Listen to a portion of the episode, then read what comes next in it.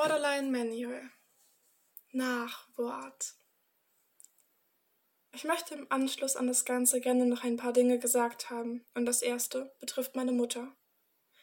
Mir haben oft Leute gesagt, dass ich es irgendwann bereuen werde, wie ich mit ihr umgegangen bin. Das tue ich tatsächlich nicht, denn ich habe mir alles vergeben und ich hatte ja meine Gründe.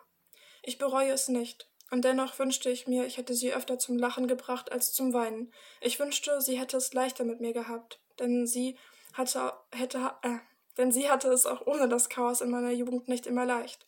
Und sie ist eine tolle Frau, die das Beste verdient hat.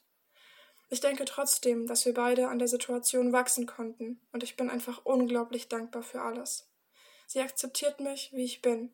Sie unterstützt mich auf meinem Weg, und sie hat gelernt, dass meine Sorgen meine Sorgen sind und nicht ihre. Ich fand es hart zu verstehen, dass meine Eltern vielleicht so ihre Fehler gemacht haben bei mir und dass es nicht immer leicht war, aber dass sie beide nichts dafür konnten. Es war ihre eigene Geschichte, die sie geprägt hat, ihre eigenen Schmerzen und Probleme, die ich dann zum Spüren bekam. Ich weiß, es ist sicher nicht immer leicht, Verständnis aufzubringen für Menschen, die euch vielleicht verletzt haben. Aber Verständnis und Vergebung sind so wichtig, wenn man heilen will. Buddha sagte mal, Hass hört niemals durch Hass auf, Hass hört durch Liebe auf. Und das stimmt. In Streitsituationen mit Partnern hat es mir geholfen, mich daran zu erinnern, dass es nichts bringt, aufeinander rumzuhacken. Man endet im Kreis aus ewigen Schuldzuweisungen. So wird es keinen Frieden geben. Wenn du willst, dass sich etwas ändert, dann fängt Veränderung immer bei dir selbst an. Du kannst echt lange darauf warten, dass die ganze Welt sich anpasst und so verhält, wie es dir gefällt. Aber es ist leichter, wenn du an dir arbeitest, statt darauf zu warten, dass die ganze Welt sich verändert. Es ist nicht leicht, und keiner mag, glaube ich, gerne an sich arbeiten, aber das ist der beste Weg. Und es ist völlig normal, dass du an manchen Tagen keinen Bock hast, das auszuhalten und trotzdem immer weiterzumachen. Es ist das, was dich schließlich zu einem glücklichen Leben führt. Also halt durch.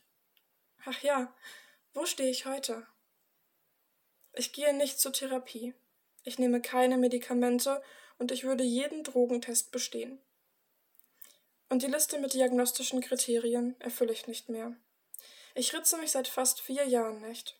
Es gibt Tage, an denen sitze ich draußen und schaue mir den Sonnenuntergang an und weiß gar nicht genau, wann und wie ich so unfassbar frei und glücklich geworden bin.